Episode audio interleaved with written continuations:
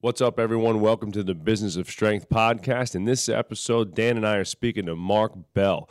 Mark is one of the top strength entrepreneurs in the entire industry, and he tells us his amazing journey from being an East Coast guy to moving to California, how he got into powerlifting, and, and, and where the inception for starting his brand came from.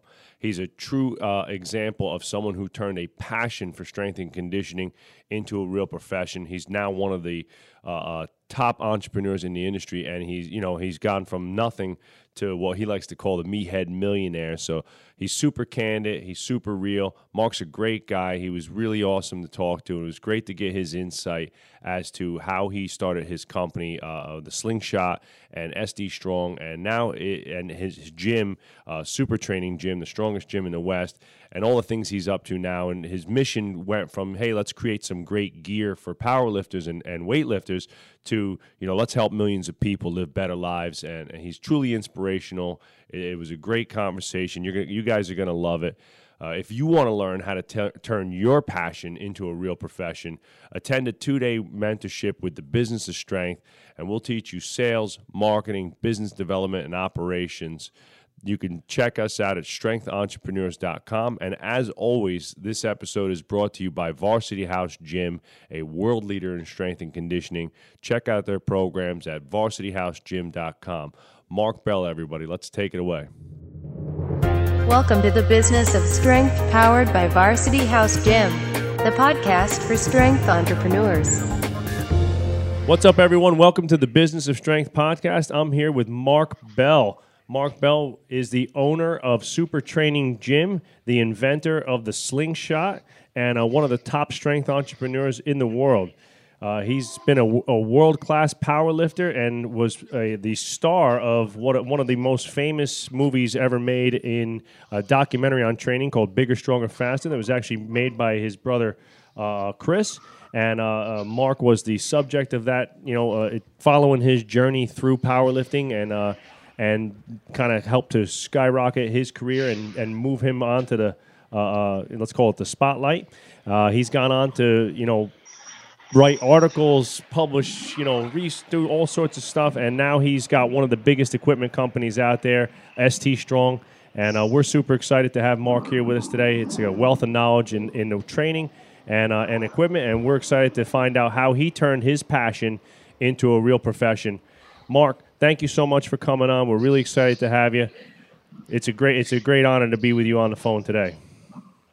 Yeah, thank you guys very much, man. I appreciate it. Nice, Mark. Can you talk a little bit? Tell everybody a little bit about your background. Uh, how did powerlifting become the thing? You, I, it says here, I'm looking at your bio here. It said that you competed in your first meet at 13. Uh, were you you were still here back east when you competed, and how did that how did that all came come about? Yeah, I grew up in uh, New York, uh, Poughkeepsie, New York, kind of upstate, as they like to call it, even though it's not that far upstate. It's just not New York City. Mm-hmm. So people don't even recognize it as being part of New York a lot of times. But, uh, you know, I, the gyms I went to um, in the early 90s, it, it, everybody was uh, lifting for performance. really, people people weren't really lifting for aesthetics necessarily uh, however, the guys were jacked and in good shape because there was a lot less snacks around. Um, people were drinking whole milk and pounding down steak and potatoes. um, there wasn't a lot of just junk food. There wasn't a lot of these, uh, you know, kind of weird supplements and stuff around either. And it wasn't just a lot of these uh, fast food restaurants all over the place. So people were pretty jacked. Um, and uh, I just uh, I fell in love with that. I was I thought that that was the way to be. I liked the aggressive style of powerlifting. I liked the challenge of powerlifting. I very quickly recognized that resistance in the gym can be looked at as resistance anywhere. So sure. Uh, I've taken that and um, that's kind of been a lifelong motto is you know, Mr. Resistance is always just waiting around the corner to beat your ass. And, uh, you know, any, any time that you can put yourself through something hard, the harder it gets, uh, the better the result a lot of times. Sure. No question. something I, something I quickly learned, uh, in trying to improve my bench press, my squat, my deadlift. And, I was able to build a lot of confidence in that. I sucked in school, and so I was able to build myself up. Uh, I guess from the inside out, but almost from the outside in because I had these external things, these external goals. Um, you know, benching 405 or you know, just having bigger arms or bigger chest or stronger legs or or whatever it was. So that's the way I was able to build things up, hold on for long enough. I think is a real key factor is sure. to be able to hold on and kind of stand the test of time because uh, life has a tendency to beat us up. But if you can just keep hanging around for long enough, you should be able to turn yourself into something. Yeah, I think a lot. You know, when it comes to training, there's always you know, I always say it sounds cliche to some people that from the outside, but if you're in it, you know, the planning, the preparation, the perseverance, and the constant struggle towards bettering yourself is something that's embedded into uh, strength sports. And I think a lot of people, you know, there's a lot of parallels in life too. Obviously, I don't know any real successful businessmen that haven't fell on their face once or twice, or oh, you know what I mean. Fail. So you, you know, failure well, is part of life. You know, you think about this too. You know, like um, somebody that beats you in a squat and uh, you're both 26 years old, it's like okay, win some, lose some, you know. Yeah. But what sure. about when you're 70 and you're still able able to put it hard to the old lady. You know who's who's who's who's winning then you know? So it's like there's there's a lot of there's a lot of different degrees and as matt wenning points out yeah sure. uh, you know he who trains the longest will be the strongest. And so no question. may, maybe you're not going to catch the rhino when he's 50 but maybe you'll catch him when he's 70 or maybe 60 yeah yeah, yeah. Hope, hopefully you know, i'll be putting it to the old lady when i'm 70 right. That's right that's right. Or even just or even just squatting 135. Right? That's it, man. Crush you up like six Viagra and ready to go. So how did that? So you started powerlifting at a teenage, and then and like I know I know you had gotten into wrestling. So like, where was the? Did you play sports in high school? Were you playing football, wrestling, or any of that type of stuff? And then you got into the pro wrestling. So kind of where was the go between between high school, going pro in wrestling, and then going pro in powerlifting? Yeah, I, I never uh, actually wrestled in high school or, or middle school or anything like that. Um, football was always a passion for me. Mm-hmm. Um, still love football to this day. Like the NFL draft is coming up, I'll yeah, probably watch yeah. like five hours of it. I'm just, I just, I just really do love. I love and enjoy football. Unfortunately, I haven't had nearly the time that I would like to commit to watching football, but I really do love the sport. And sure. um, are you a Giants fan from being back east? Uh, unfortunately, I'm a Jets fan, which oh. makes things really difficult because oh. I know, I'm I know. So sorry. I know, I know. I, I, I, feel bad. I feel bad for myself. so, are you Jets um, and Mets, Mark? Jets and Mets usually go one in, one hand and the other. So. Uh, you know, um, I I never really liked baseball that much, being such a football guy. But uh, we we uh, went to some Yankees games and some Knicks games and stuff like that too as a kid. Nice. Well, so, the, uh, the, Jets will probably draft a punter with their first pick. Oh my god! Oh my god! Yeah, I guess they're looking at that US. They're looking at that USC quarterback. Yeah, so hopefully, yeah, yeah. hopefully that turns into. Uh, the Jets into definitely have a shot this year to get a good guy for certain. You know what I mean? They hopefully it works that out. Bad last year. I mean, no. everybody thought that they were going to chalk it up for uh, you know an 0 16 year, and they had one of the best seasons they've had in quite some time. So. Nice. So so yeah, so you made so you you were football. Did you played football in high school? Any was there any thought of playing in college? So or? you know, uh, as I was uh, playing football, um, you know, I got two older brothers. They both got me into powerlifting, and mm-hmm. I was powerlifting and playing football simultaneously. And then also, I was in track. I played basketball. I uh, for a brief period of time, I got into boxing. And uh, when I got into boxing, you know, you learn valuable lessons from trying things out. And uh, that's why I get so excited when somebody, you know, I hear somebody and they say, oh, I'm moving to Georgia and I'm going to try to do this. I'm, I usually get really pumped because sure. I'm like, hey, man, that's better than doing the same thing you're always doing. Like, fuck, man, yeah, go go try something. I don't care what it is, but right, it's a chance of through chance to live. Yeah, through boxing, I recognize that I don't really fit the mold of a typical boxer. You know, they would say, mm-hmm. "What what home are you from?" And I was like, uh, like an upper middle class home from Poughkeepsie, and they meant like they meant like group home, you know. Yeah, so yeah, I yeah. I uh, I was a lot different than a lot of those kids. I had a lot of power and a lot of speed. uh, but I I didn't have a mean streak Right. uh, the way some of these guys do because the way they grow up, you know. But Sure. uh, through um, you know through boxing, I kind of was you know recognizing you know who I was and figuring that out. So I uh, actually trained in the Catskills with the Mike Tyson's trainer Oh no. Kevin kidding. Rooney for over a year, and boxing is still something. Oh. You there?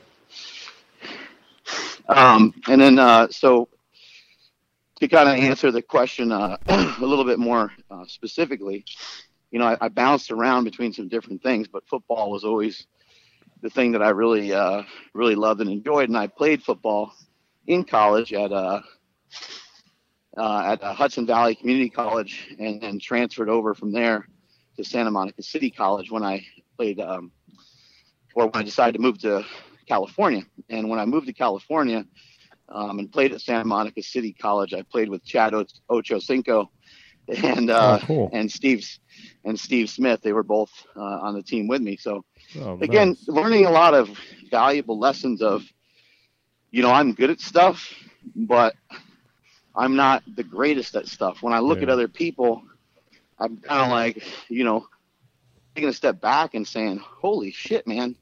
These guys are, these guys are different than me." You know what I mean? When I've, when I wrestled with John Cena or um, played football with Chad Johnson or Steve Smith or just any of these things I've encountered in my life, or even lifted with someone like Ed Coan, you take a step back and you say to yourself, "Holy shit!" Like you're definitely jealous of the person in some way, envious in, of them in some way, but you also recognize that's not me. I'm not willing to pay what that costs to be anything like that person. And even if I did buy into it and invest in it and try to become something similar to that person, I really realistically have no shot.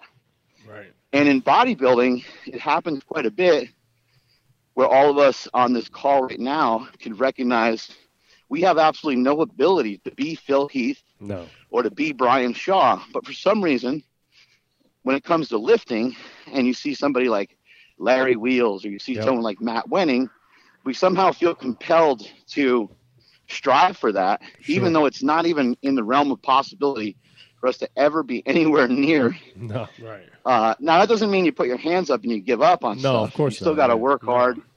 You still got to build up your strengths. You still got to build up your weaknesses. Yeah, I mean, like you Um, said on the so- uh, on the Rogan podcast, Mark is you know just recently listening to that with uh, you and your brother and and. And Yeah. Joe is, you know, what you're saying is, is, is really that that's learning though, right? And that's having that, like you guys said, to quote you, is is the white be- white belt mentality, is this continuous learning Right. and con- continuous um, evolving to really recognize who you want to be and and kind of give you the roadmap map of how you're going to get there. Because you know, I think just listening and obviously, you know, following you for many years is you know you've experienced a lot you've tried a lot in terms of training training styles diets and now it really you know you from the outside looking in it's just, it just seems like you're hitting your stride now you know with the continuous learning Yeah, I don't even think I'm close to scratching the surface. Even I think there's still a lot more out there, and I think there's still a lot more things uh, that I can hit my stride with a lot more efficiently, and that's what I'm in search of. That's what I'm. That's what I'm wandering around for, basically. um, I think a lot of people uh, they try to put some like percentages into where they invest their time, and uh, it's preached so many times that you should work on your weakness but I, I don't ever work on my weakness. I only work, I only deal with my strengths because those are the things that make me flourish and those are the things that make me shine. If I was to work on my weak points, you know, I would look like uh, an old beat up penny. But while I'm working on my strengths, I might look like a, a shiny silver dollar. You know, I might shine and stick out. That's the whole idea behind like the 80-20, you know, focus on the 20% of the things that get you the most return. I mean, uh, Dan and I are the same here with our business and even with your coaching. When we're working with athletes or you're training, it's like what's going to give me the most bang for my buck? That's what I'm going to focus my time on. That's what I'm going to spend my energy. And uh, you know, and like of course there's always things that you that like in the back of your head you know you need to work on, but it's like, you know, if I spend all I can spend all day nitpicking the crap I'm not good at. You know what I mean? And then, but Right. you know, let's when it- focus like on the when things it that I am. to take something like mobility, right? Sure. you're not ever going to stretch for half an hour. No, it's never happening. You're not. You're not. You're, you're you not. know, you you're know not me gonna- too well. Yeah, we already know that none of us are going to do it, right? No, Because it doesn't make us feel good because we're not any good at it. no, Right. exactly. Um, I've always said if, if we were to work on our weakness as foot, as uh, power lifters, we would all go to the library instead of going to the gym. Yeah, coach. you know what I mean? Or no question. my So- uh, coach in college told me, he said, Goodman, the only All American team you're ever going to make is the worst stretching team in America. I was like, Coach, Yeah, I just yeah. warm up during Indy, you know? Like, I, it, Right. being this tight keeps me healthy. so then, so then, so then, what do you do? You think to yourself, like, what am I doing right now? What I'm doing right now is walking. When I'm talking to you guys Yeah. because I'm like, fuck it, I might as well burn calories. It helps me think better. sure. But throughout the day, I stretch. I Yeah. will stretch on my couch. I'll do the Kelly Starrett couch stretch. I'll do, I'll stretch a hammies. I'll stretch a groin. I'm not going to sit there for 15, 20, 30 minutes just stretching and not doing anything else. But I might be hanging out with my kids and I might be just hitting a pose and stretching and just trying to trying to move shit around. And I'm only doing it for three minutes at a time, five minutes at a time. It's the same principle of the 10 minute walks you know anybody out there that wants to improve their life hit up some 10 minute walks it's great for your mind I've been trying it's to do great for your diet I've been trying to do a half hour to an hour four times a week. I, I have a little baby. Me and my wife just have a seven month old at home. So as soon as I get home tonight, we throw the baby in the stroller and we'll hit the road and we'll go walk for an hour. You know, it's nice to get outside. Mark, I got to be honest. You know, we have a six-week transformation contest going on right now, and you know we, we're real busy in the gym and whatnot. And you know, the only thing I've changed um, in the last three weeks is every night, no matter what, no matter what time we get home, you know, I've, I've gone with my wife ten minutes either on the treadmill or outside every night after dinner. We have not missed a single walk, and you've definitely in, helped to inspire that to never miss a day.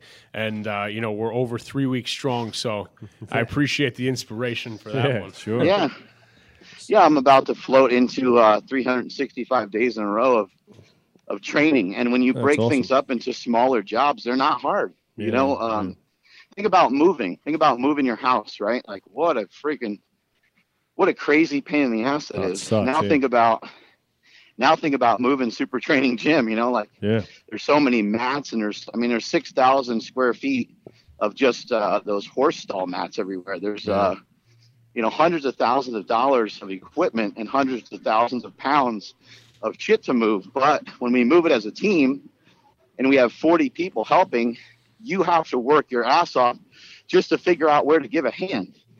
So my advice to everybody listening is break things up into smaller compartments. You don't need a 20 minute stretching routine. You need to try to stretch throughout the day whenever you have a half second if stretching is something you need to work on. The 10 minute walks is the same principle. There's there's not one person on this earth i don't care if it's the rock or the pope or who it is anyone can engage in a 10 minute walk as long as you're healthy enough to walk you can do it you can squeeze it in you can make time for it No Absolutely. question. Well, Mark, that's a great segue. Let's talk a little bit about. Let's get into the business stuff a little bit, Mark. So, what was the point? You're powerlifting. You're at Westside. You're competing. You're one of the top powerlifters in the world for a while. Okay, you- you're a world record, an American record holder. Right. I'm looking at your numbers here. 26, 28 total. Uh, 1080 squat, 854 bench, and a 766 deadlift. By all by all accounts, pretty serious numbers and a lot of work that it took to get there. What was the point in which you decided that a powerlifting you were going to make that a profession? And was there a point after that where you, you know, where you decided that you were going to turn strength training, whether it was the creation of your gym or the the the equipment that you're doing now, into a real profession? Where was that point, and how did that come about? the fun part about it all is that there there is no uh, there is no like set point. Um, I guess that's the weird thing about me is there's no there's no set point. There's no exact plan. Um, everything just kind of happened over a period of time. If you go back and watch some of those old school videos, you'll see me wrapping my arms, wrapping my wrists, wrapping my elbows, my knees, Yep. with all kinds of weird wraps and straps and I was wearing compression cuff, you know, five or six years before I ever made one. Um, I was wearing, you know, different things that I now sell years and years ago. Um, it just got to a point where people would ask me so much about it. And I was like, well, I should just sell these things because they'll help people. Mhm. And so that's originally where kind of everything came from. I, you know, at some point you start making money and uh, you make a thousand bucks and you want to make two thousand bucks, and you make ten thousand bucks and you want to make fifty, and so on. Like it just Mhm. it keeps happening over and over again. And you're like, I want to be a millionaire, and then you uh, hopefully, you know, some of us are able to make some of those things work out to connect the dots to do that. But once you do that, you know, I always ask people, and then what? Mhm. You know, what what is it you're in search of? Because you're never going to find it if you don't know what it is. Uh, you'll you'll sure as shit miss the target when you don't know what the target is. Yeah. That's vision. You know, you have to Yeah. have a you have to have an aiming point. point, and luckily for me with the slingshot, all those things kind of came together. I had a like an epiphany, like a real vision. It was almost like uh, somebody came down and showed me a movie of my life or something weird. And I don't really understand how some of it happened, but uh, it, it was my experience. My brother passed away. My brother Mike died. He was had drug addiction issues. He was bipolar. Uh, all those things uh, came together and ended up being a re- recipe for disaster. And uh, when he passed, that's when everything kind of switched on. I don't know. I've heard other people talk about this before, but I've never heard about it from like a uh, scientific or physiological standpoint on Sure. what happens. But there was definitely some sort of release in my brain where I literally just got smarter. uh, I literally was just paying more attention to everything that was going on Sure. and it was like a mental clarity. Um, I guess you can call it like an enlightenment in some way, where I was like, "Wow, you know, life is pretty damn cool." Like I just accepted the fact that maybe, maybe I was doing this too hard. Maybe I wasn't doing this enough. Maybe I was self-centered. Maybe I was too fat. Maybe I was focused too much on strength. Just all these little things. When you dissect your day, just accept the fact maybe you drink too much coffee maybe you talk negatively about other people too often. It, it doesn't have to be a complete change in your life but i'm asking for small changes in your life. And i started just to kind of realize and recognize all these things. And i'm like i'm not becoming the person that i want to be. And life is Right. short. And my brother he wanted to be famous. He wanted to be wealthy and famous but i think that he didn't really understand what he was chasing Right. because I've been able to acquire some of that, and uh, it's fun, but that's not where it's at. It's Sure. in it's in uh, you know, it's it's more complicated than that. It's hard to really pinpoint. No, I mean, I, I, Uh, I, what it is. I, I could say the same. You know, I felt a lot of that similar kind of feeling. So, you know, when, when I had when my son was born, it's like a light bulb goes off in your head, and like I had this, you know, overwhelming feeling of wanting to be a better person, wanted to, you know, reach out to my friends more, you know, talk to my mom, you know, patch up old relationships, and it's like I, I don't know, maybe like for you, you you lost somebody you love, you had this traumatic experience, and it's like you know, I could spend the rest of my life chasing things, chasing money, chasing fame, chasing, you know, stuff. Or, you know, you could you could do that and at the same time still help a lot of people be a better person, add value to a lot of people's lives and stuff like that. And that and that's you know that's a way more you know maybe the money maybe the money will be a tiny bit less, but you'll have a much more rewarding life. You know. I'll give you like a visual. Like think about like if you're literally, you know, walking and chasing after other people. Meanwhile, your family and everybody else is right behind you. Mm-hmm. You could simply stop, turn around, and get a get a hug, get a compliment, get whatever you need from your family. But for some reason, we're in search of other people, and we're trying to get the gratification of whatever they're going to say to us, whatever they're going to do for us. And it it doesn't work. It doesn't fulfill the things that you think it's going to fulfill. I did a seminar in front of 450 people at my gym the other day. It was it was so much fun. But who do I go who do I go celebrate that with, you know? Yeah, sure. Right. do I uh you know, do I grab a hold of some Instagram chick that, that slides into the DM? You know, it doesn't it doesn't it doesn't make sense. That doesn't Yeah. add up to what you think it's going to add up to because in the end, you could end up being somebody like Arnold Schwarzenegger, who's Yep. tackled the world, who's done so many different things, but ends up with a uh, heart attack, ends up getting surgery, and who's by his side? Yeah. No, absolutely. not his wife. His kids probably didn't even go to the hospital to visit him. I, I don't know his personal business, but you, you catch you can't catch my drift. Like, Yep. who's with that motherfucker after he's burned so many people over the years? Yeah. No. Absolutely. Great people are not always good people, and being good is the very definition of being great. You cannot be great if you're not good first. No question. So, so let's so let's look back at you know at let's talk a little bit about the business. You know, your big thing is obviously SD Strong, the slingshot.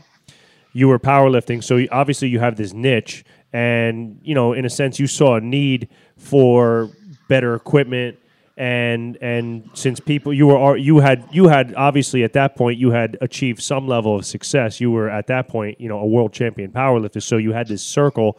And when was the time when you when what was the first thing you made?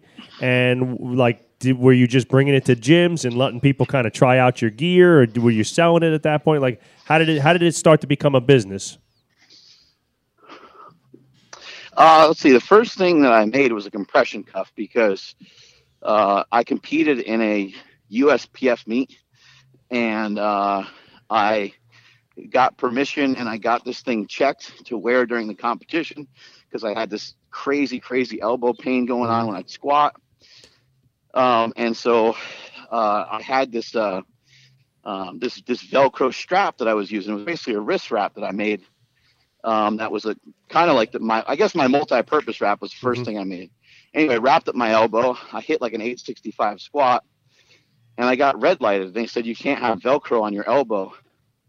And I'm like, oh yeah, that really helped me blast up that 865 squat.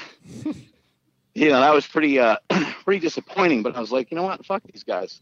I'm just gonna make a make a product. And so I had uh one of the guys in the gym uh, just sew up just sew up basically a knee wrap and created a compression cuff. So those were the first two things I was kind of tinkering with.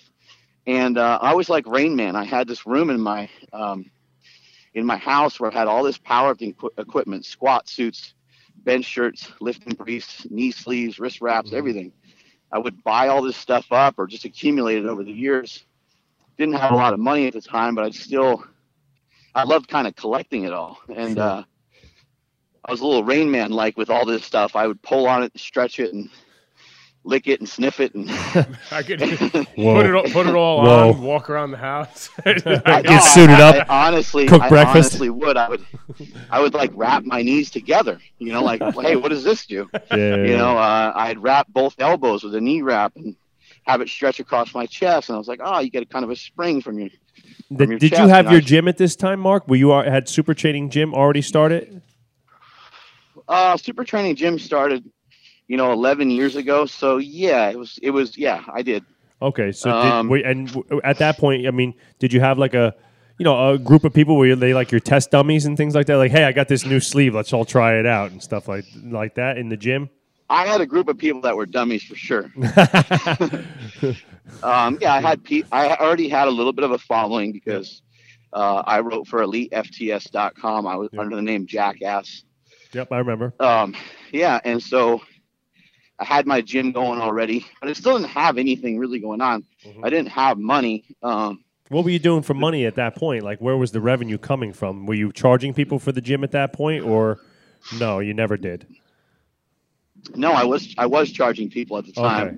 The gym was 125 a month, and that was kind of based off it being a specialty facility Uh-huh. uh, had specialized equipment, and specialized uh, like programming and stuff. Yep. But as as we moved forward, I had to kind of change some of that because I just didn't have the time to commit to anybody, and I didn't really want to end up when somebody when there's a money exchange, you end up working for other people, and so I uh, I shut that down, and I was like, I wanted to detach myself from this more, and let the guys in the gym um, kind of find their own path too. There's another part of it, but uh, back to the products for a second. You know, I tore my pec several times over, uh, came up with a bunch of bad ideas that didn't work, and then I made a kind of a crappy version of a slingshot. Was the first go of it, and just like you guys said, I kind of did, you know, release it out into some different gyms tried it out with my team.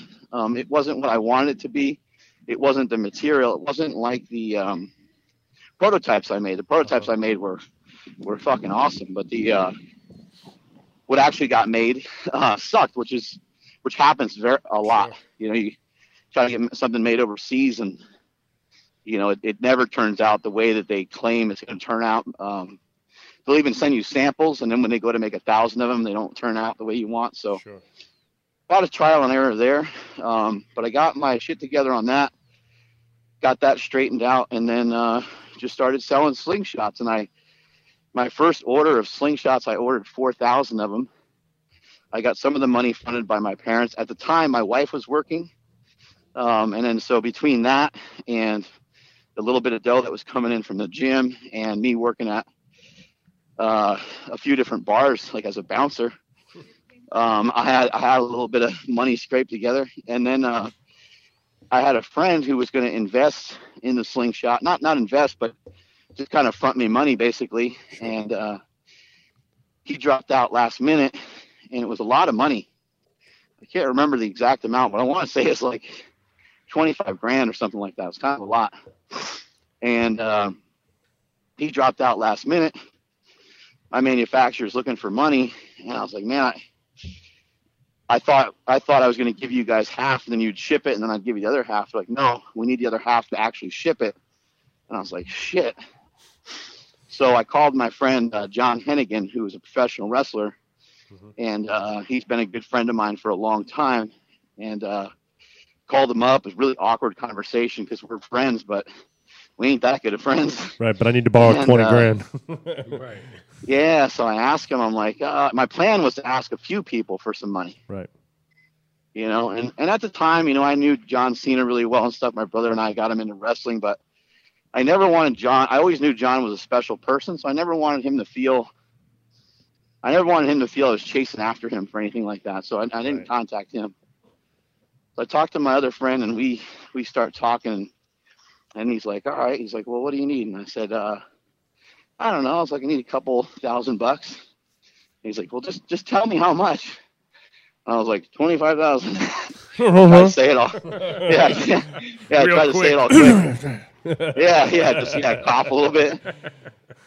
And uh, So did he's he? like, "Hey, man," he goes, "He goes, that's no sweat." He's like, "I can, I can get that to you." He goes, "You know what, Mark?" He goes, 25 grand to one person is a lot, and to somebody else, it's not." He's like, "I have that kind of money right now. A lot of money's coming in. Uh, it'll be at your doorstep tomorrow morning. I'll overnight it." It's a good Wow. friend. He sent it. He didn't ask. He didn't ask any questions or anything. He was like, he, he didn't ask for like any papers to be signed. He didn't Wow. ask for part of it. He didn't ask for nothing. He was just like, I got you.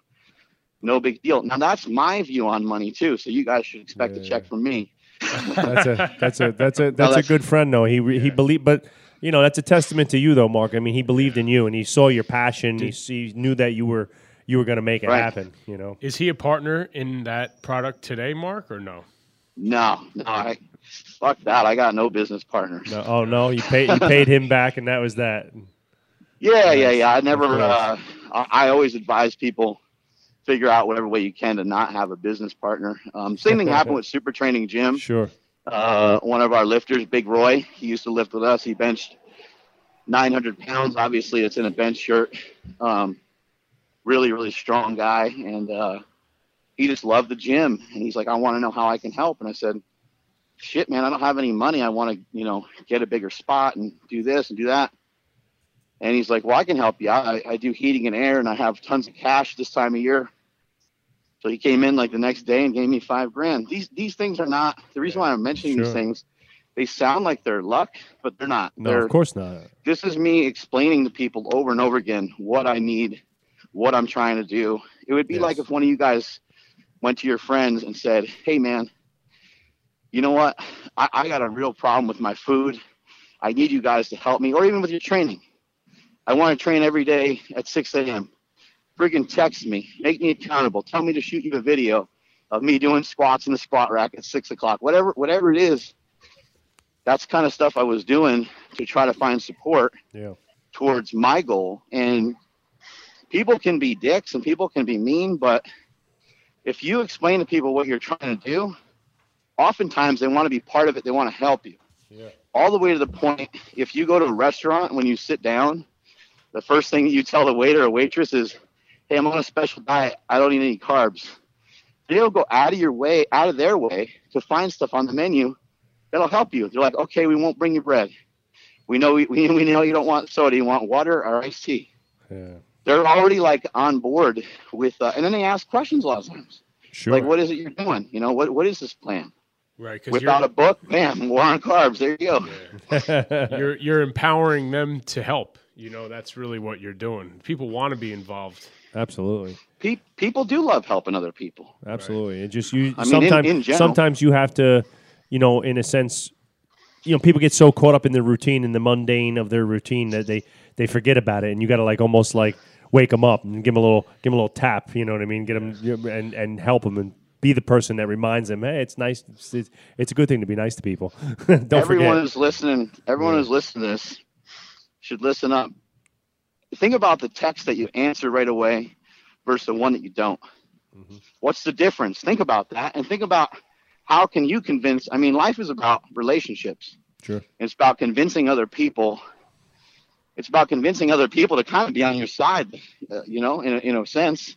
The more people that you have on your side, the stronger everything it is that you can do. Whether it's you have a research paper that proves that this theory is this way. If everyone thinks you're a bag of shit, they're not going to fucking care what your science shows. Right. They're not going to care what your message is. They're going to be like, that guy's a fucking dick. I don't care what he says. That- Definitely. that's the truth. Mark, I wanted to ask you a little bit about um, bigger, faster, stronger. And I know you said you, you had no uh, business partners, but how did you, you know, did you have any involvement in the production with your brother, or you just were featured in the movie? And you know, in terms of you know our, um, you know, just you being in the public eye, obviously that was a huge eye-opening experience for me just watching that movie and watching you guys both evolve from that point, and obviously uh, go on to um, some other movies and, and obviously some other Yeah. publications. But you know, can can you just explain a little bit about that and how it helped impact or negatively impact your career, your brother's career? I uh, I love to learn, so I sat down at the editing bay and watched them cut at least half the movie together. Um, it was an amazing experience for me. And you think about who's the leader, who puts out more videos in fitness than me, you know. So it, it ended up paying off for me a lot by sitting there watching what these guys were doing. When I started getting positions to hire some staff, hire some media, I didn't even know that I knew all this stuff but it was almost like uh, I got a quick learning lesson in the Matrix where some of our media would be like, "Hey, well, what do you want to do with this?" And I'd say, "Hey, let's do this over here, do this this way, and let's tag it this way, and let's do it that way, and let's do it that way." And they would kind of look at me like, "Huh?" like they're like, they're like you know how that?" do you kind of, yeah, how do you kind of know it? My brother says it's like it's kind of in us, just to we're storytellers and coaches, kind of in, in a sense. That's Sure. and you break us down as kind of what we are. But um, I, I learned a lot of that by watching what they were doing. I obviously learned a ton of that in professional wrestling because professional wrestling is all about telling a story. And uh, you know, you're, you're telling a story, good guy, bad guy. The uh, good guy is always going to work hard. He's always going to try to do things cleanly. And the bad guy at every corner is going to do the wrong thing and cheat. And uh, you know, that those you're trying to share a story. Like every time I do a podcast. It's a show. It's not a not a podcast. It's it's a show. It's Yeah, time to absolutely. Kick it up a notch. It's time to get people fired up. Sure. And if I'm not fired up and excited about it, I can't even do it. So I learned a lot from uh, being part of that. And uh, bigger, stronger, faster. I don't think it really. There's people who are like, oh, he's on steroids, but then other people usually jump on that person, and they're like, hey, he's open about it. He talked about it. He he said his piece. You know, he said, this is what I'm doing. And at the time, it was revolutionary because nobody else was saying anything Sure. everybody else was hiding behind their trainer gave it to them or they thought it was flaxseed oil or whatever other Yeah. whatever other lie they were trying It was B twelve. i mean think about B12. yeah think about think about how ridiculous it is That one of the greatest athletes in the history of the united states one of the greatest baseball players of all time he never quit he never resigned he never retired he was never fired he was never released he just fucking vanished Yeah. into thin air Barry Bonds. You know, it, Yeah. it- yeah, it's it's an it's, a, that doesn't make any sense on anything. crazy. It's not like it's not like the Giants re-signed him either and said, you know, sometimes they'll let you go and they'll sign you back, and so you can be re-released as as whatever for Hall of Fame purposes, or even just uh, for for that um, that uh, organizations um, for them to just say like to claim you as a player because you played for other teams. Sure. None of that none of that should ever happen. Uh, and it's a travesty. Yeah, no, absolutely. He Travesty. They never even found him guilty of anything. should, uh, he should be in the Hall of Fame because But he he was did- going to the you know Hall the of Fame. problem anyway. is is that he just you know like you said he never owned it you know and and a lot of these guys that have it's like you know they've uh you know cities and teams have almost in a sense rallied around him. They rallied forgave him. or Look at forg- Andy Pettitte. Andy yeah. Pettitte's like, yeah, I did HGH, and they're like, oh, okay, no problem. All right, thanks. Get back on the mound. you know, Yeah, yeah. I, I thought that um, you know he should have probably just told the truth because absolutely. what what he did was was more than likely, at least what it looks like. He looks like he took some shit towards the end of his career. And come on, how many people have taken shit at the end of their career? I mean, we want to hold Jerry Rice and we want to hold Michael Jordan up on a pedestal, but those are some of the most competitive people this world's ever seen. Yeah, There's absolutely. just, you know, I mean, it, there's There's a high there's no reason. yeah, there's no reason. Yeah, there's no reason to uh, to overrule the fact that they may have. Who knows what they've done or didn't Yeah, do, right? sure. So now you you create the slingshot. You have your gym, but the gym's not. You know, gym's making a little bit of money. Was there now? How did you sell those first first four thousand units? What were you doing? Like at that point, was there like an actual vision plan for the company? Did you have a marketing strategy? Did you have any sales strategies? How were you going to get those products into people's hands? Uh, name that comes right to right to my mind right now is Vinny Pazienza, Uh who has a quote, and he says it's he said uh, his whole life people told him it's not that simple, Vinny, and in the end he realized that it was. I feel like I got the same realization. I did a Google. I used Google. You guys have Google. Yep, of course. everybody listening probably has access to something called Google. I used Google at a Starbucks in Woodland, California, off of my iPad and iPhone. Everyone's got some sort of smartphone, I think. Sure. Everyone can hop on Wi Fi at Starbucks. Didn't even buy coffee there because I usually didn't have any money. I typed in knee wrap manufacturers. and, and I found what I was looking for, and I was off to the races. Hmm. When I got those slingshots, you know, your asset is going to be attention. I've always kind of known how to get people's attention. Again, that pro wrestling background being a big factor. Sure. Go watch some. Uh, you want a lesson in pro wrestling? Go watch some Macho Man Randy Savage Oh, that's my favorite. uh, that's my man. watch him do a promo and tell me that, you know, regardless of how ridiculous the fucking guy is, tell me he's not grabbing your attention. Oh yeah. Or the Ultimate Warrior. It's not making any sense, but he's got your attention. And so I, I've known how to grab people's attention. But even if you don't know how to grab people's attention, I just did the simplest shit. I ordered these up. I was overly confident, which I think sometimes is important too. I was overly conf- confident I was going to rifle through these 4,000 slingshots in 12 months without any problem. And I, I actually did it. But all I did was take them, put them online, put them for sale, shoot videos. People want to make things so complicated. It's easy. You Yeah, have sure. a phone, video it. Tell people what you're doing. Tell people what the message is. If you don't have a following, send it to somebody who does. right Yeah. So Find wait, a friend. did you partner up? the mission Did is. you partner up with some other powerlifters and people in the strength community that you knew? Like, hey man, like here's a bunch of slingshots. Use them in your gym. Take videos. Let me know what you think. Type of stuff. So it was kind of like a, let's call it very organic, where you were like, hey, I created this product. I'm a power lifter. At that, obviously, now in the circle of powerlifting, you were well known and bigger, stronger, faster. Right. You know, you know, people knew who you were. So it's like, hey, I'm a powerlifter. This thing, uh, you know, definitely help you with your injuries, help you with your bench press, blah blah blah. And you got it out to people, like just just doing it on your own and shooting your own videos and stuff. the more I know people, the more I hate them. So uh, I didn't, I didn't do a ton of that because I've been in the powerlifting world for a long time already. At that point, and uh, you get jaded, Sure. and it's not, it's not powerlifting's fault. It's uh, the fault of anything that you're in for too long. You Of get too close to it, and it gets to be annoying. So I, uh, I recognize that most of the powerlifters I was dealing with um, or running into, they didn't I didn't feel like we were even remotely the same person, and so I didn't deal with a lot of those people because I didn't feel they were they were good for what we were doing. Um, we have given out literally millions of dollars of products for free, but it's very specific and it's uh, has very much to do with who the person is. Obviously, as we moved forward, we've sent more stuff out to power lifters and uh, things of that nature. But to to spread the word, it was really like, hey, this is a super training gym. This is the strongest gym in the West. This is where this product was made. And people were coming to us. So we didn't have to really outwardly chase after anybody. Stan Efferding came to the gym.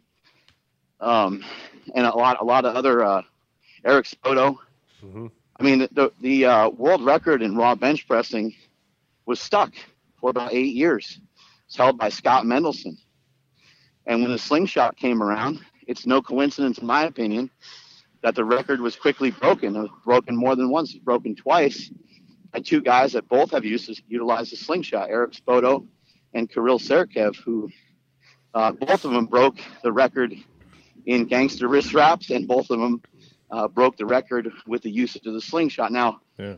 could they have done it without it? Sure, I'm sure they could have, but the slingshot allows you to overload, gives you confidence with those bigger weights. Yep. And maybe that was the only thing that was holding some of these individuals back is they just maybe thought that they could never do it. That's awesome. Uh, That's awesome. Uh, You know, uh, when I look at the you know the simplicity of it, you know, just like everybody, when you see an invention that's like simple and effective, I'm like, shit, why the hell didn't I think of that? Damn it! Mark, how many? Of the, how fast did they? Yep. How fast did the first four thousand sell out? You got them all out in a year, you said, right?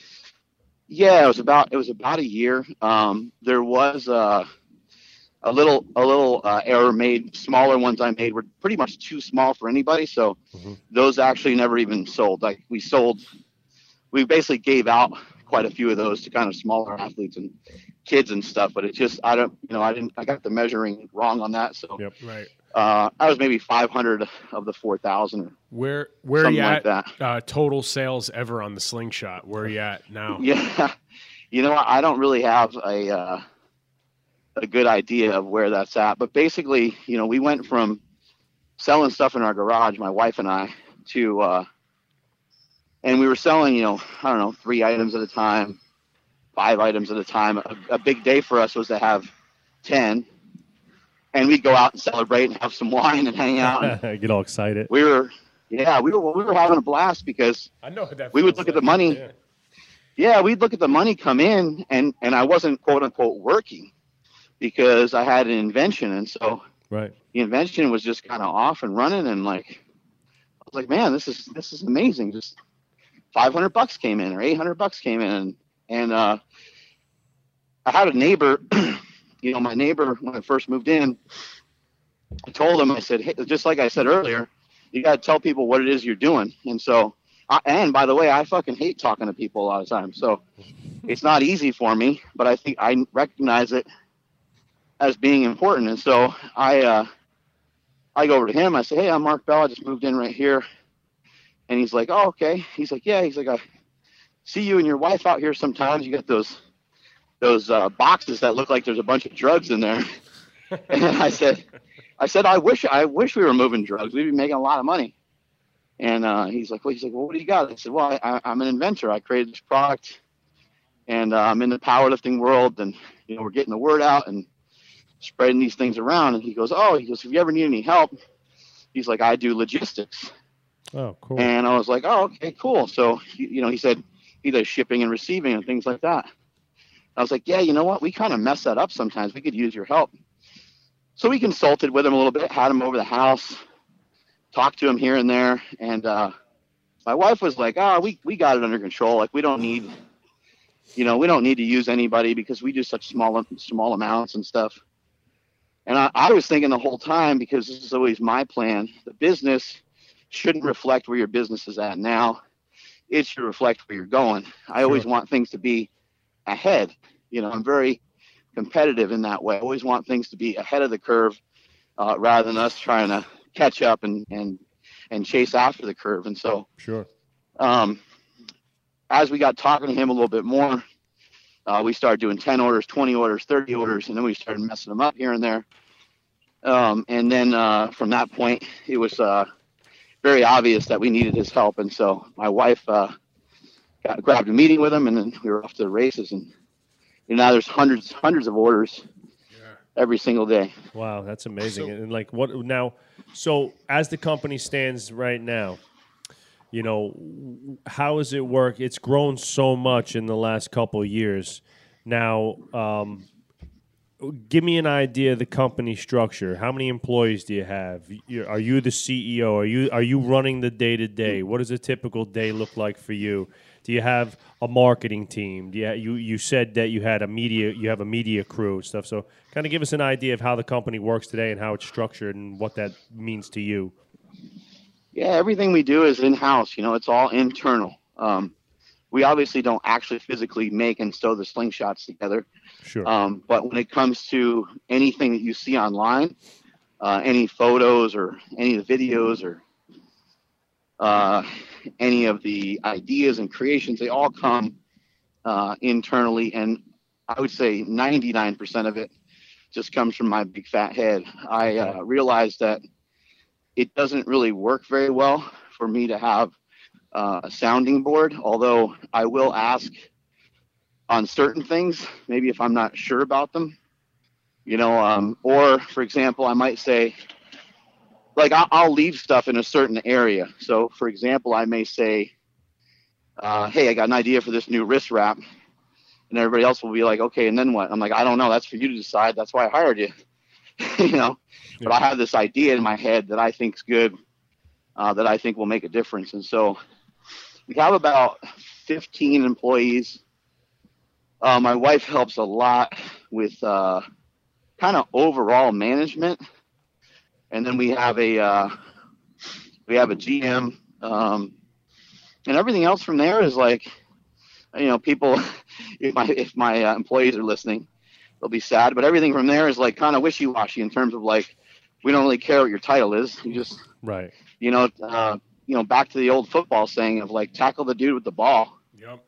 You know, somebody's like, "Oh, that wasn't my assignment." It's like it doesn't matter. They fucking scored six points on, right. against us uh, on the team. Sure. You know, the point, the, point, the points still registered. It, it's not like the points count less because it wasn't your guy.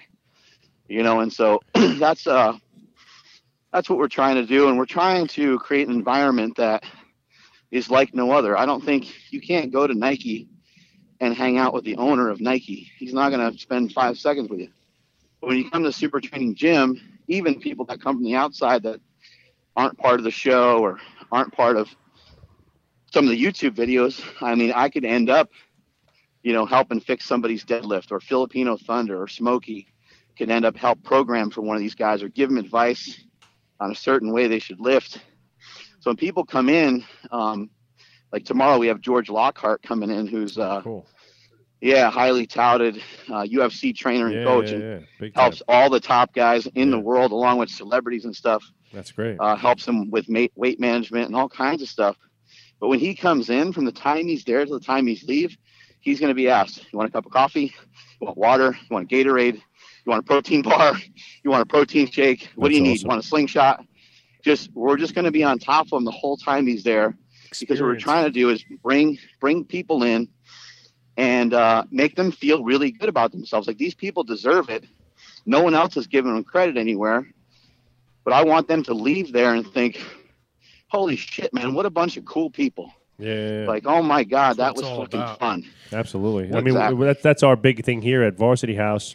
Uh, it's all about the client experience. It's all about customer service. You over deliver on everything. Give people the best hour of their day is what we like to say. When people come here, I want them leaving feeling like you know rejuvenated, you know, inspired. You know, like they just they just left an awesome party with their friends. You know, Mark, what is I your guy? Or go ahead. I had a guy at the end of the seminar the other day, and this is a young kid. I'm actually surprised. You know, millennials get shit on a lot, but uh, actually surprised at um, how assertive they can be sometimes. Sure.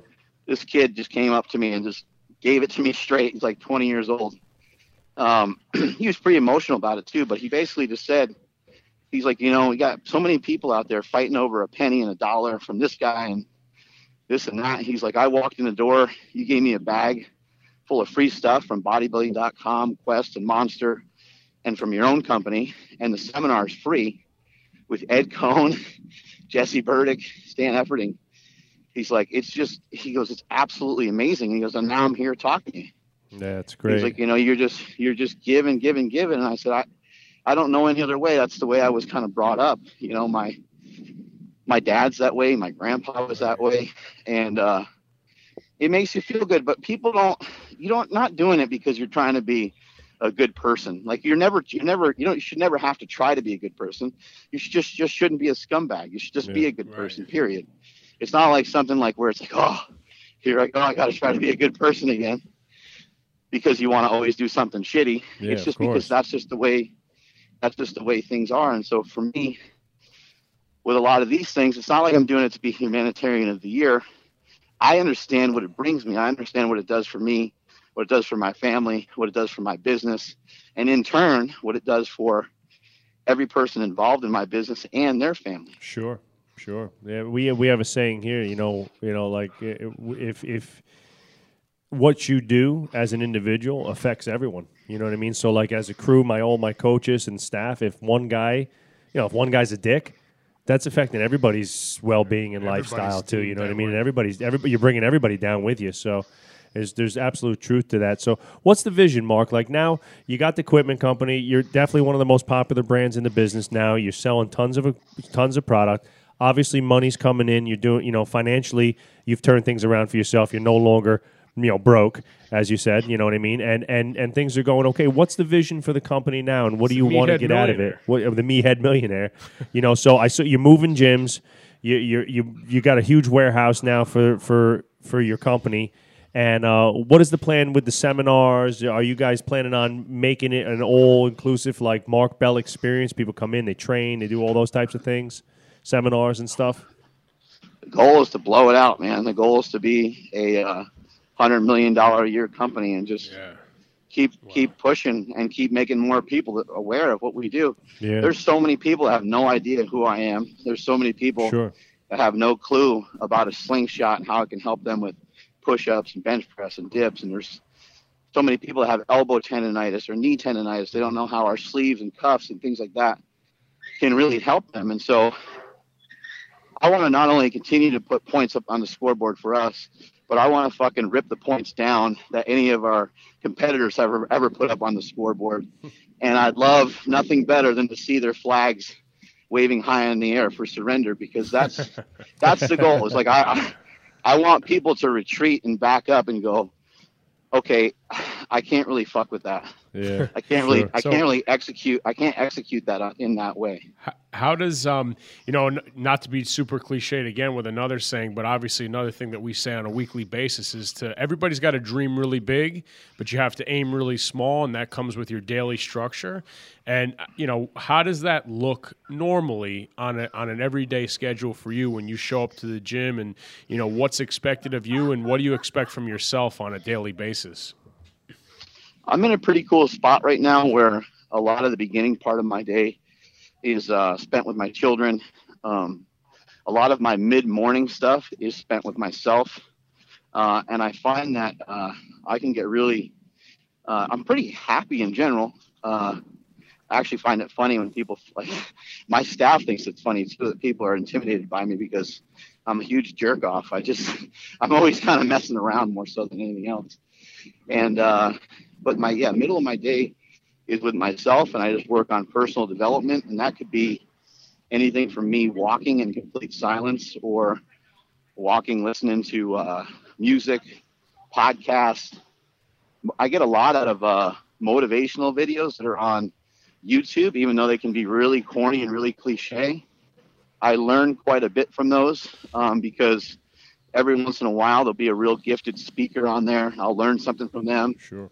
And I'll kind of put my own twist on some of the words that they're saying and think about how it relates back to me. Um, but I also take notes on that stuff like I'm a student. I feel like because of because of the things that happened to me in school, because I wasn't uh, smart enough, I guess you'd say, to keep up with a lot of the other kids when it came to reading and math, I fell behind quite a bit. And so I feel like, you know, now for the first time, I'm really uh, educating myself. You know, I've heard people say before, uh, never allow education to get in the way of your knowledge. And uh, I really feel that that happened to me as a kid. Uh, I feel like I, at some point, bought into what was said about me. You know, like um, people say you're the fat kid, or people say that you eat a lot. Next thing you know, every time it's time to eat pizza, you're mowing down more than everybody else because that's what that's what people think you are. Sure. You're not what you think you are. You're not what other people think you are. You are the byproduct of what you think other people think you are. Exactly. As Yeah, weird yeah. as that is, that's a hard one to swallow, but that was said by somebody much smarter than me. It's a modern day philosopher that said that, but Yeah, we posted that today. it, it's it's it's the it's the truth, and I think that we need to try to stop worrying so much about what others think. If you want to make a post, post it up. You know, if you want to post up something silly, something funny, something off the wall, try not to think, oh, how's everybody going to respond to this? I mean, you do want to be strategic, Sure. and there are times where you want to say, oh yeah, it'd be cool if like more people engage in this, but shouldn't be so overly concerned with that. It causes a lot of stress. We're more stressed and more depressed than ever in our lives. And to think that that comes from social media is crazy because the lives that we live, the, the lives that we're living right now, uh, are are amazing. I mean, yeah, yeah.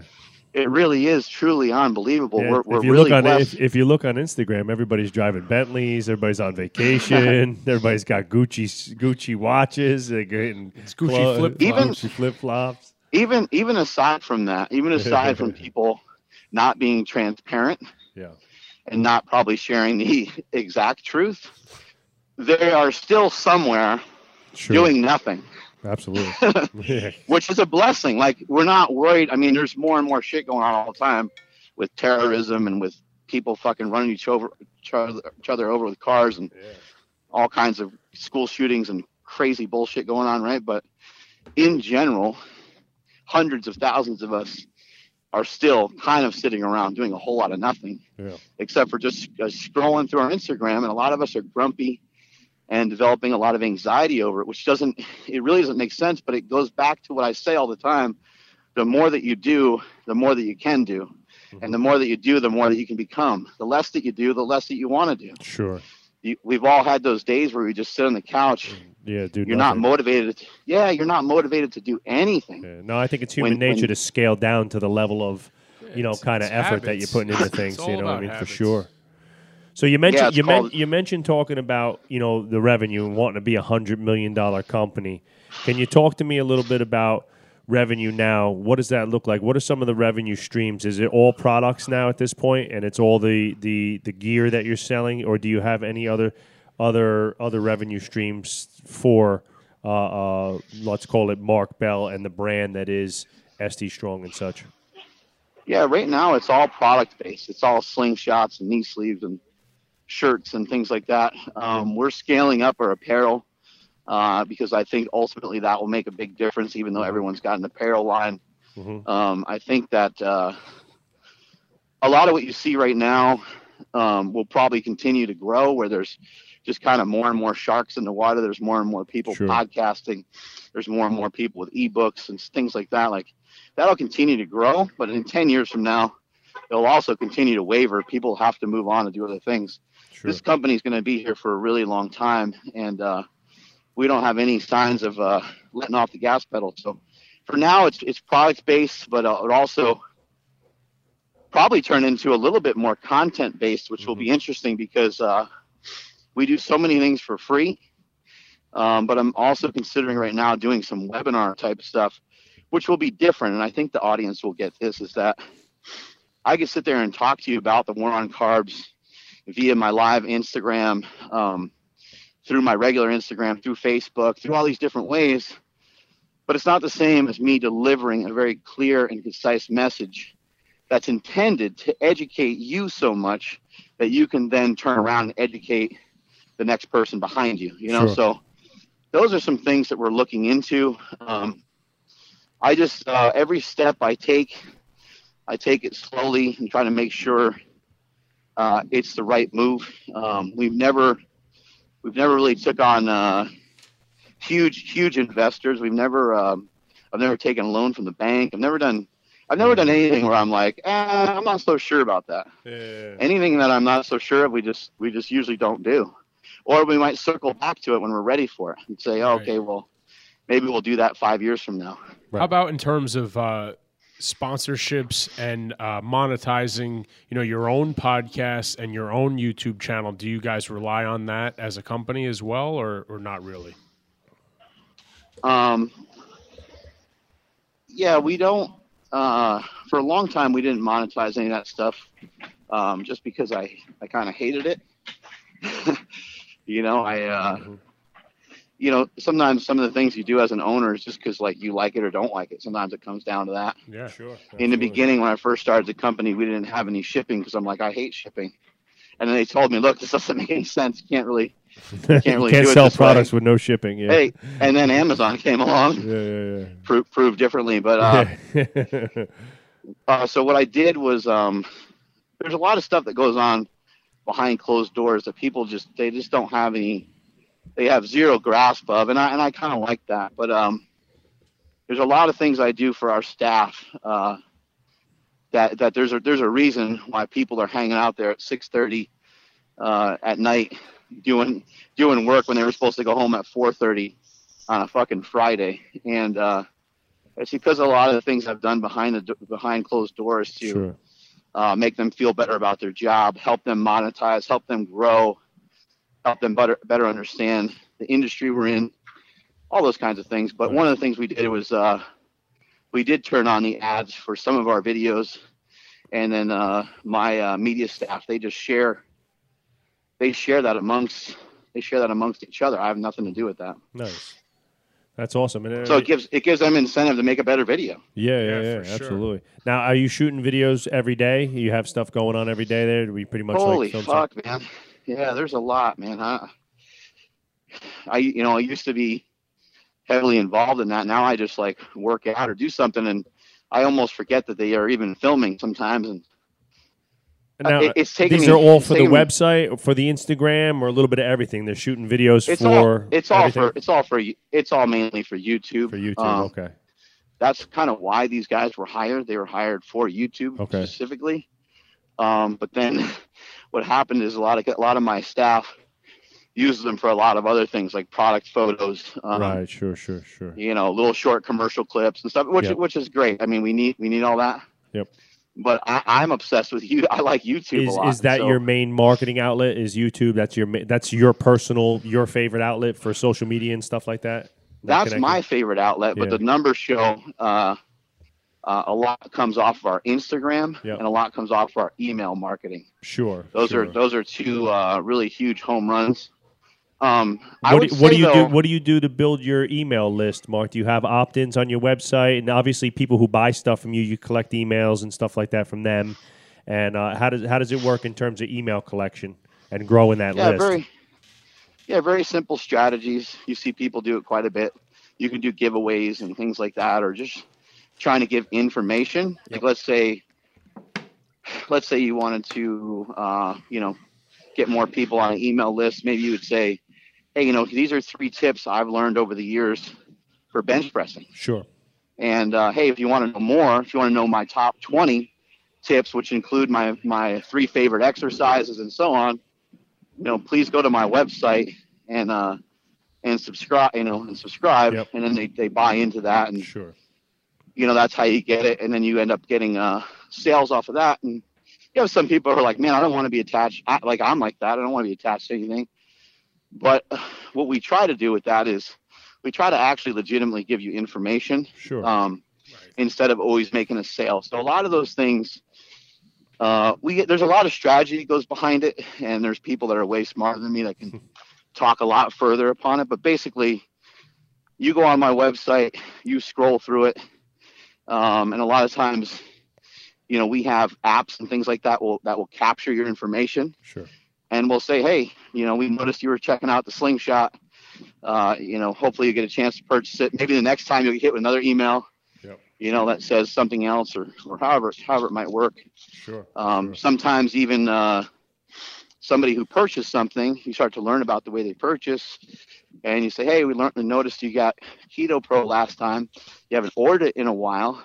Uh, tell us how you liked or not or didn't like the product," and then it gives us more information to make ourselves better. Um, maybe maybe you say, "Hey, would you like to try a free sample of this new thing that we have coming out?" Whatever it may be. So there's a lot of lot of strategies that can go into that. Are are you doing that through Facebook? And like I know, like Facebook has like a lot of that stuff. You have like, you know, uh, uh, let's call them pixels and things like that embedded. You know, Yeah. so you can capture an IP addresses and stuff.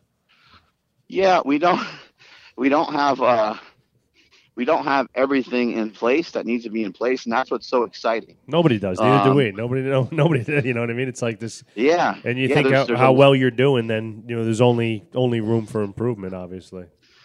Right, right. There's there's um there's always room to grow. You know, I, I think Yeah. if you if you believe if you truly believe that everything can get better all the time, uh, I think that's a great gift that you can have in life because you can simply do the things that are hard until they're not hard anymore.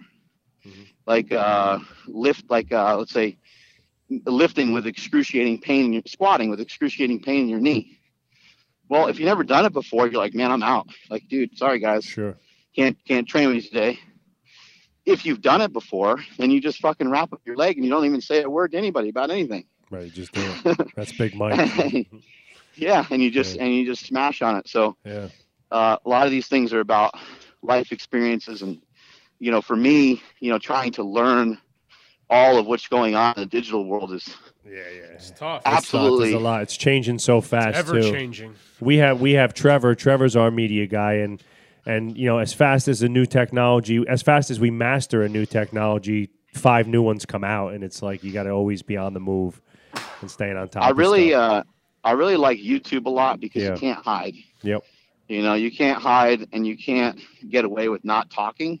yes, On IG, you can make posts and you can look yes, good. of course, of course. And uh, you know, you can say attack the day and you can have big arms and people get all excited. Well, you're naturally good at it, man. You're great in front of the camera, and obviously all the promo days back in wrestling, uh, you know, getting up there and just being wild and crazy and kind of putting yourself out there in a let's call it an outlandish, you know, fashion and not and being self-deprecating and just like you know being yourself is is seems very easy for you. So it's you know it's it seems like a, a great media for you personally. You know? Yeah, and it and it was uh, actually very hard, you know, to Yeah. get started.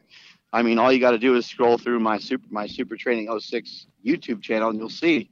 Watch some of the old videos when I first started. I'm like, hey, like, I don't have much to say, you know, and I just I just start talking. There's not really a lot of enthusiasm. yeah, There's yeah. no hype. sure. There's no uh, twisting of the hat. There's no wrap. There's no sunglasses.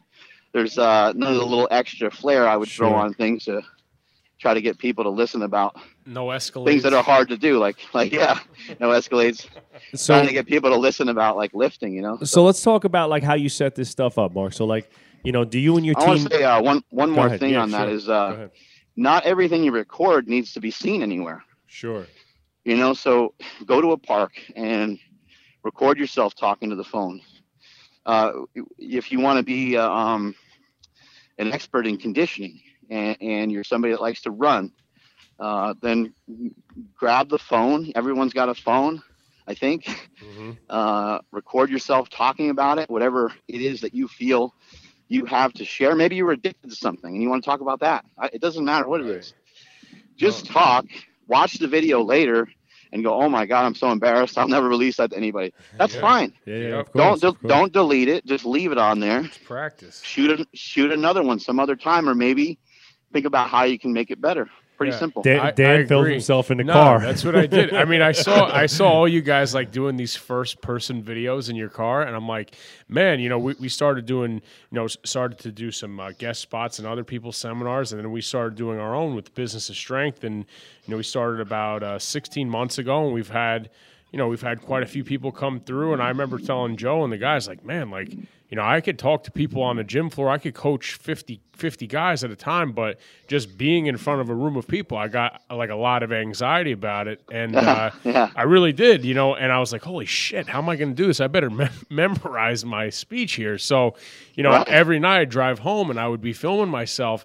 And I remember like people, I'd be driving down PIP, people would be looking at me. I'm like talking and, and animated, Animated in the talking. car, going. People were like, "Who the fuck is this freak?" And I'm like, That's you know, great. Who's he I- talking to? And I, and I just did it, and I did it, and I kept doing it and practicing, and uh, then I'd force my brother, and my wife, to watch me do it, and you know, then when when I when I actually did it in front of a room, I was like, wow, like that was a joke. Like I felt Yeah. like I had done it a thousand times before, and uh, you know, I know people thought I was crazy for doing that, but um, you know, I really agree, and I'm really glad that you brought that up to just do that and and start doing it because it it, it, it has to happen. If it's you know that was a weakness that I knew that we're, I needed we're to in the address. media age. Yeah, I mean, if you if as a company, if you own a business, you have to you have to put yourself out. People want more than ever, and I hate that I'm not bashing on the millennials, but that era, the you know, the 20 to 30 year olds now they want to connect with people. They want to feel a vibe. They want to get to know people. It's like you know that's just how the world is. It is a social world at this point. You know, gone are the days of you know putting a you know five thousand dollar ad for the slingshot in the back of a paper like that's at the back of a magazine. That that does nothing anymore. You know what I mean? No. So Yeah, another thing that can be valuable is when you do talk in front of people, uh, like something I share with people a lot is I show them my notes, and my notes are totally blank because I don't have anything. And I tell people the more that you have to remember, the more that you're going to forget. And so I usually just start talking. But if you struggle with that, then a really simple, easy uh, tip is just to kind of think of the questions that you get asked on whatever Yeah. topic it is that you're going to speak upon. So if you're going to talk about squats, what do people always ask? How do I prevent my knees from shooting in? How do I prevent my back from rounding? When I shoot up out of the hole, how do I prevent my butt from coming up first? Hmm. You know, so then you have 15, like, that'll take you 10 minutes to talk about just that, you know, so Your solution You can- selling at that point. yeah, sure, sure. yeah, exactly. So what I was going to say before was like, you know, in terms of structure, like how do you g- how do you and your team come up with this stuff? Do you guys sit down, have weekly meetings, you know, quarterly meetings, things like that? Like what are the sales objectives? What are the marketing objectives? Hey, we're going to shoot these 10 videos. Like how do, how does how does it all work on the back end of structure, Mark? And how are you in a sense setting up your week? Do you have like a weekly team meeting and stuff like that? Uh, we do have a team meeting, which encompasses everybody, Mhm. uh, all the way to people that run our store at the Mhm. gym, uh, all the way through to people that help run the website, uh, to our shipping and receiving. Everything's under one roof right now, so it works out really well. Uh, and so, yeah, we'll all get together and we'll have some conversations, but it's not really about, uh, I'd say like a really small percentage of it is devoted to like how do we get more sales or how do we you know uh, there might be some troubleshooting like customer service may say Sure. hey like people are really con- confused about knee sleeve size and we'll say okay let's shoot a video that's the easiest way Mhm. to convey a message in a short period of time boom done okay uh, you know next topic kind of thing but um Yep. i would say that uh, when it comes to like the media side of things or promotional side of things um, that that's probably gets talked about the least, um, and be, partly because everything just happens at Super Training Gym anyway, Yeah, and it's sure. just like just turn the camera on, like it's all happening. So, for example, uh, one of our lifters, Jessica Smith, she was doing some deadlifts a few days ago, and she was going for a heavy deadlift, and uh, she put on um, our compression cuff on her knee. She ended up getting a deadlift PR for the day, and she we, we didn't really film that particular one. I mean, we got video of it, but we didn't say like, "Hey, I put the compression cuff on because my knee hurt." But that's just an example. We could easily do that. Right. You have you have And- and the that- live live action, you know, in a sense, footage Yeah, all the time. it just kind of it just kind of happens there all the time. Hmm. Somebody uh, hurts their pec, they're trying to rehab, and boom, they are using a slingshot. And so Yeah. the media has been coached and taught, yelled at for the last two years straight, basically, on kind of how, you know, I, I would just scratch my head and be like, "How did you guys miss this? I don't understand. Like this just happened." And uh, they're like, "Well, we just don't know it," and you know, kind of made me take a step back and realize, "Hey, yeah, I didn't really specifically tell you that." yeah. So how would you know it? And that's something else I learned from wrestling was, you know, don't think people are stupid. Just uh, just realize maybe they didn't learn it yet, or maybe they didn't learn it the way that you did. Yeah, we, And we had no a similar point- thing here. We I mean we had we've had photographers and videographers come here and they're shooting all sorts of crap. We're like, there's a guy down there squatting seven hundred pounds, and like, oh, I don't even know. Like, I don't even, you know, and they just they they just not they're not in the realm that they would be looking for shit like that. You know what I mean? They don't even know. Yeah, and and uh, you can explain it to them really easy. Just say, Yeah. hey, when the music gets really loud and you hear some yelling, and you see that there's a lot more weight on rather than a lot less weight on, yeah, yeah, yeah. then stand uh, over realize Go that's stand over there. Exactly. Yeah. fire. So realize, yeah, it's a good time to uh, yeah head towards whatever the action is that's going on. So what's going on with the gym now? Are you moving the gym away from the from the uh, uh, equipment company, or are you going to keep it all under one roof? Uh, so we just moved. Um, A couple weeks it's ago. probably been. Well, it's it's probably been about at this point. It's probably been like six or eight months, I think. Um, so we're really getting the gym um, in a, in a place where, you know, we're really getting the gym to a place where we really want it to be. It's it's really looking really good. We got the turf in there. so you got the red ordered- turf, right? That's awesome. Yeah, we ordered up a bunch of bodybuilding equipment. We have a dividing curtain that divides up the gym between the product side and the gym side, you know, because I don't want people knowing like where I get everything from and all my personal business and all that kind of Mhm. shit. So people aren't allowed to kind of wander over on that side uh, unless you're part of our staff, of course. Right. Um, uh, and uh, we just ordered up a, a bunch of bodybuilding equipment, a bunch of uh, boxing type stuff, some jujitsu mats, all kinds of different things. Try to make the gym fun too. We have a um, cornhole. uh, You're off the team corn cornhole uh, thing that we play that has uh, eggplants and peaches as our as the bags that we throw. Uh, we got we have a, a shooting wall where we shoot uh, bows and throw axes and knives and shit into. Uh, you know, trying to tr- trying to create a cool we got to step up our game here, man. Let me tell you, we need it. We need it. We need to get. I need a shooting wall. yeah, get. I mean, you know, start out maybe get like a um. You got to try to put it somewhere where it's not annoying. Uh, Try to get something like a speed bag Yeah, or like a punching that, bag or something. that, yeah. Yeah, yeah, yeah. You get get a couple things like that. Maybe get a tennis, uh, a um, a ping pong table. You know, like Uh, uh, just uh, little stuff like that where you guys can just like fuck around. Because what you'll find is you'll be playing ping pong back and forth, and someone will be like, "Hey, did you, hey, did you ever follow up with uh, Bill about whatever?" And then course. sure enough, it's like, "Oh shit, I forgot to," and then a great idea will pop up, or who the hell knows what'll happen. I mean, all kinds of cool shit can happen in that. so, in so that are you are you gonna? Is the gym gonna become like a public gym or a paid gym, or are you gonna keep it just for doing your private stuff, your seminars and things like that, inviting invite The only? gym, yeah. So the so the, the super training gym is free, and you can hit us up at uh, super training at super training gym on Instagram. Real simple. Just uh, send us a message. It might take a while. You might have to send us several messages before you get through because we got a lot of people hitting us up, especially after I was on Joe Rogan.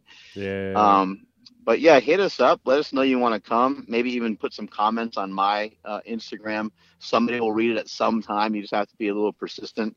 But the gym's free. It's wide open. Uh, we suggest that people come on the weekend, Saturday, Sunday. If you got some special circumstances, let us know about it, and you can train uh, during the uh, the regular hours. But the the gym on Saturday and Sunday uh, is open to anybody that wants to come in from 10 o'clock until about one from 10 to 1, 855 Riverside Parkway, Suite 10, uh, West Sacramento, California. We don't we don't make it complicated. Um, we we uh, it, it doesn't have to really necessarily be invite only. It's just that uh, just the way the gym is. I mean, yeah. it, it would be like if somebody invited me, like if Chuck Liddell invited me into like his his MMA gym, I'd be like, uh, right? Like it's it's just intimidating. And Sure, sure, sure.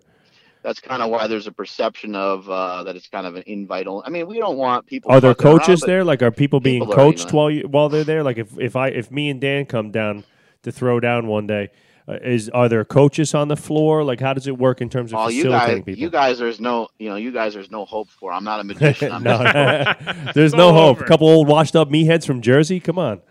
That's right. No, usually, uh, usually there's some people around to coach, but that would be something specific that you would want to kind of message us and, and let Okay. us know Right. uh, that that's sort of uh, you know something that you're looking for. But I mean, a lot of times, and the reason why we suggest people going on the weekend, I have a little bit more time on the weekend. My uh, daughter is 10, my son is 14, and uh, my wife and kids they like to kind of chill on the weekend.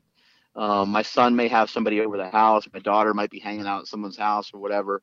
My wife might be hanging out with her sister or whatever. So I got some time to fuck around on the weekend. A lot of times I'm in there uh, from about seven or eight o'clock in the morning until like three, and uh, I'll I'll help and run into a lot of people, and there people are just shocked. They're like, I, I don't understand how you're able to hang out here and help me, but fucking cool. That's awesome. That's You know? awesome. We got to head out there. Yeah, This weekend, Oh. hopefully, we'll be able to rain on your brother's parade at Gold's. We're just Yeah, going to yeah, run yeah. up on him and start hitting the biceps. Hit the bicep yeah. machine. Freaking uh, Sacramento is an hour is an hour flight, so change your flight? fucking flights. Yeah, yeah, yeah. We'll be we'll be heading back out there soon, so we'll have to uh, you know double up for sure and come down and see you guys. I want to check it out.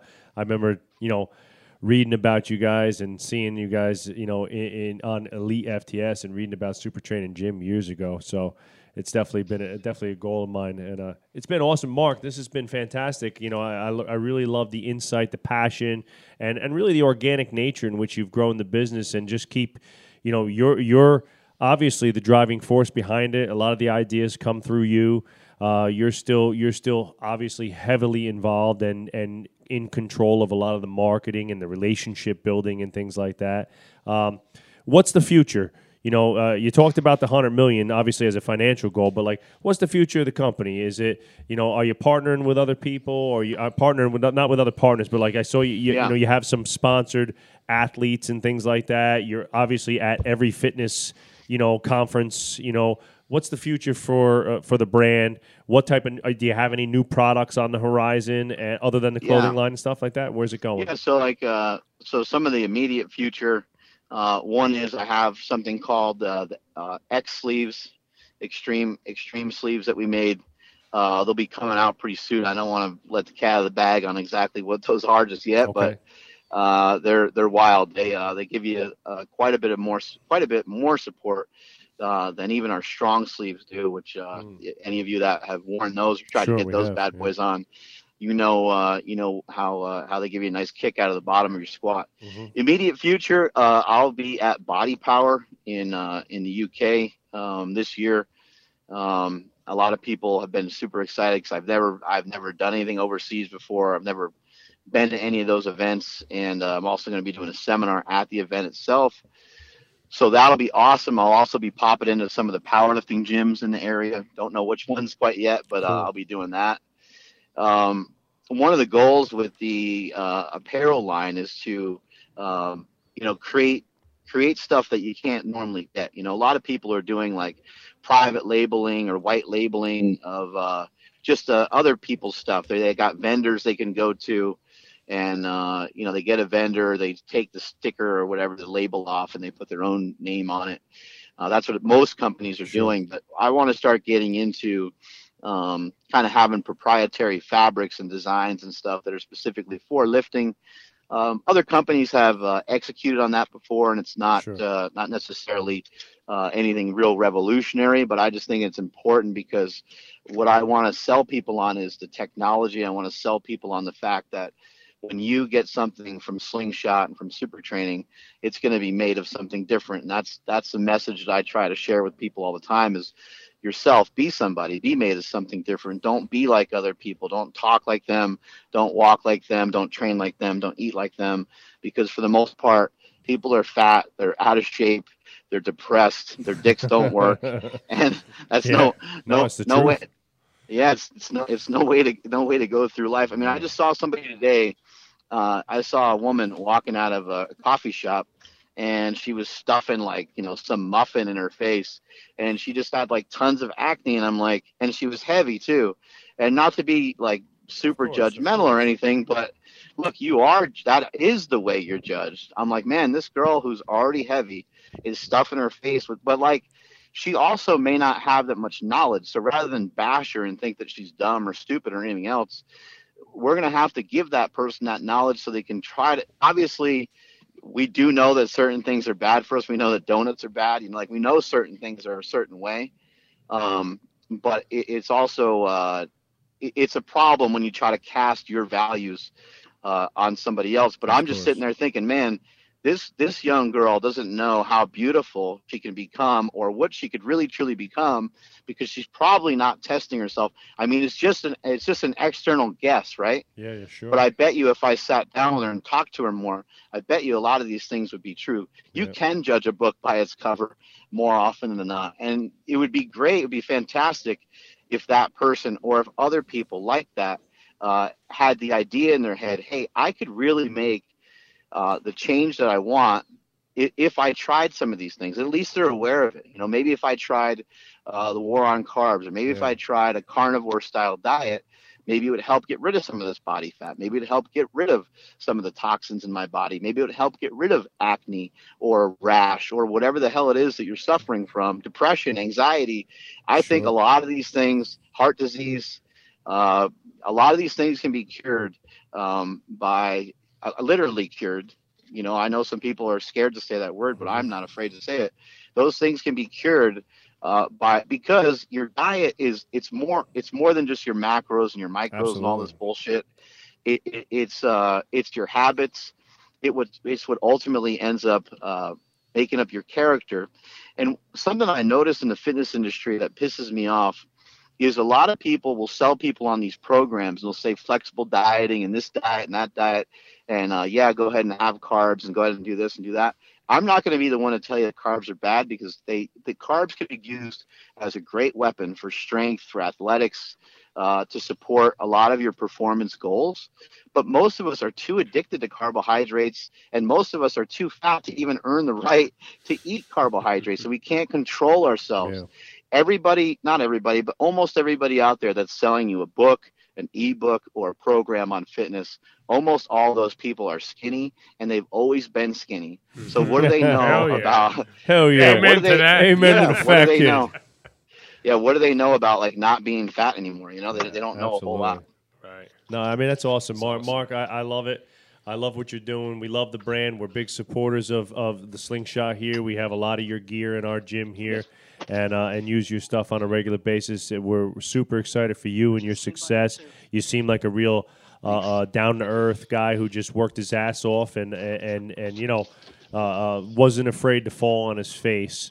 Uh, my last question for you, Mark, is what's some advice for a young strength entrepreneur that wants to get into the strength game whether it's you know fitness powerlifting bodybuilding and and and looks at you as an entrepreneur and says man you know that guy's got it all you know what's some what's some advice that you could give to a young guy coming up and um, you got you got to have a lot of uh, consistency, you know, um, and and you just kind of hear people say that all the time, uh, and you need a lot of perseverance. Um, you know, I didn't get on the Joe Rogan show by accident. It's not like Joe Rogan just like randomly uh, hit me up. Um, I'm in communication with him quite a bit. I'm in communication with people that may or may not always want to be in communication with me because I'm not I'm not the rock or I'm not the president of the United States or I'm not somebody that they maybe understand or, or hold in high regard just yet because maybe they don't know who I am. Yeah. And it's my job to consistently and constantly tell people over and over again who I am. I went into a gym uh, that's in, in my neck of the woods here.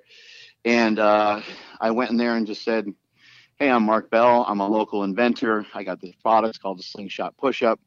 I'd like for your staff and some of the women that train here, I'd like for them to try it out for the day.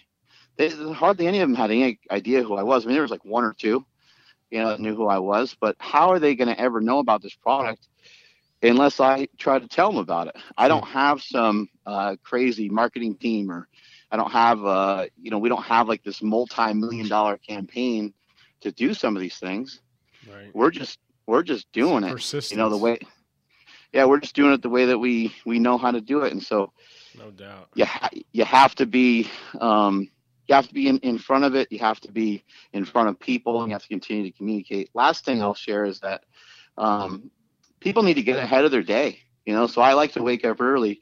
Now you don't have to wake up at 4 a.m. like me um, because maybe that doesn't fit or suit your lifestyle, but uh, you do have to figure out ways of getting ahead of the day. So if you are somebody that likes to sleep a little bit later or whatever, maybe you have to prep things for your next day, such as your clothes, such as uh, packing your lunch or your meals or whatever, whatever it may be, you might have to do a couple things to get ahead the next day.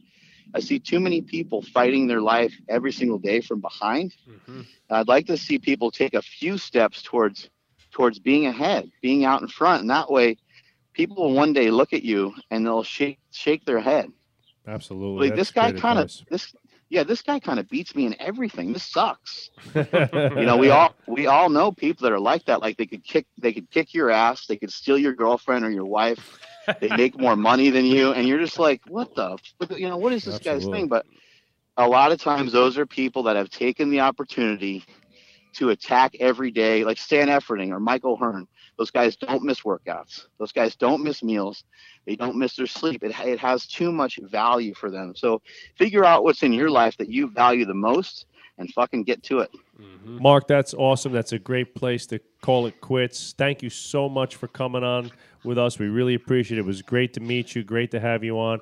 And you're a, a, a perfect example of someone who turned their passion into a real profession and, and is following their dream.